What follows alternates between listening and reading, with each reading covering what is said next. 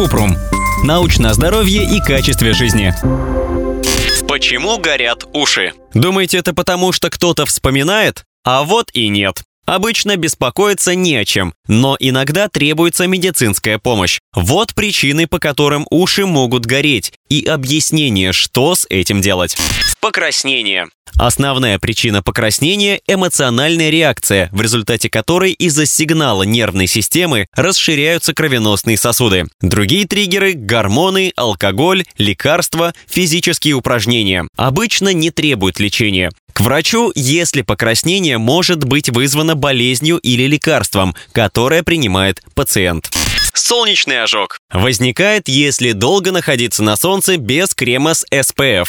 Для облегчения симптомов кожу охлаждают увлажняющим кремом, лосьоном с алоэ вера или каламином. Также используют безрецептурный крем с кортикостероидами. Если солнечный ожог не проходит через несколько дней, симптомы усиливаются или появились другие, лучше обратиться к врачу.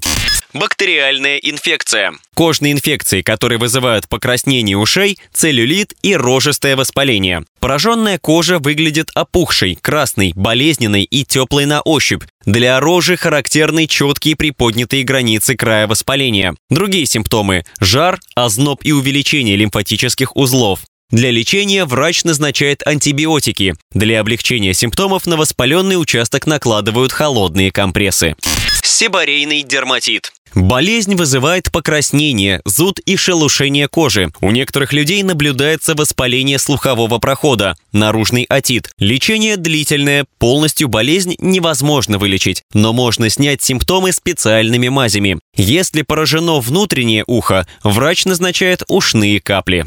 Рецидивирующий полихондрит. Редкая болезнь, характеризуется воспалением хрящевой ткани уха. Симптомы включают внезапную боль, отек и болезненность хряща ушей. Ушная раковина обычно теряет упругость и становится гибкой. Иногда воспаляется внутреннее ухо, при этом появляется тошнота, рвота, головокружение. Также может возникнуть нарушение слуха, вплоть до его потери. Врач назначает кортикостероиды и нестероидные противовоспалительные препараты. Перихондрит. Это воспаление тканей, которое окружает хрящ уха. Возникает из-за прокола или травмы уха, укуса насекомых. Ухо возле хряща выглядит опухшим и болит. Инфекция также может вызывать абсцесс. Важно срочно обратиться к врачу. Состояние может ухудшиться, если инфекция распространится на хрящи уха. Для лечения врач назначает антибиотики. Иногда требуется дренирование. Синдром красного уха. Встречается редко. Появляется эпизодами покраснения и жжения, особенно в мочке, от нескольких секунд до нескольких часов. Возникает из-за трения или прикосновения к уху, тепла или холода, жевания, движения шеи. Может привести к мигрени. Однозначного подхода к лечению нет. Врач может прописать нестероидные противовоспалительные препараты и холодные компрессы для облегчения симптомов. Если вы подозреваете, что заболевание выходит за рамки легкого солнечного ожога или покраснения, лучше проконсультироваться с врачом.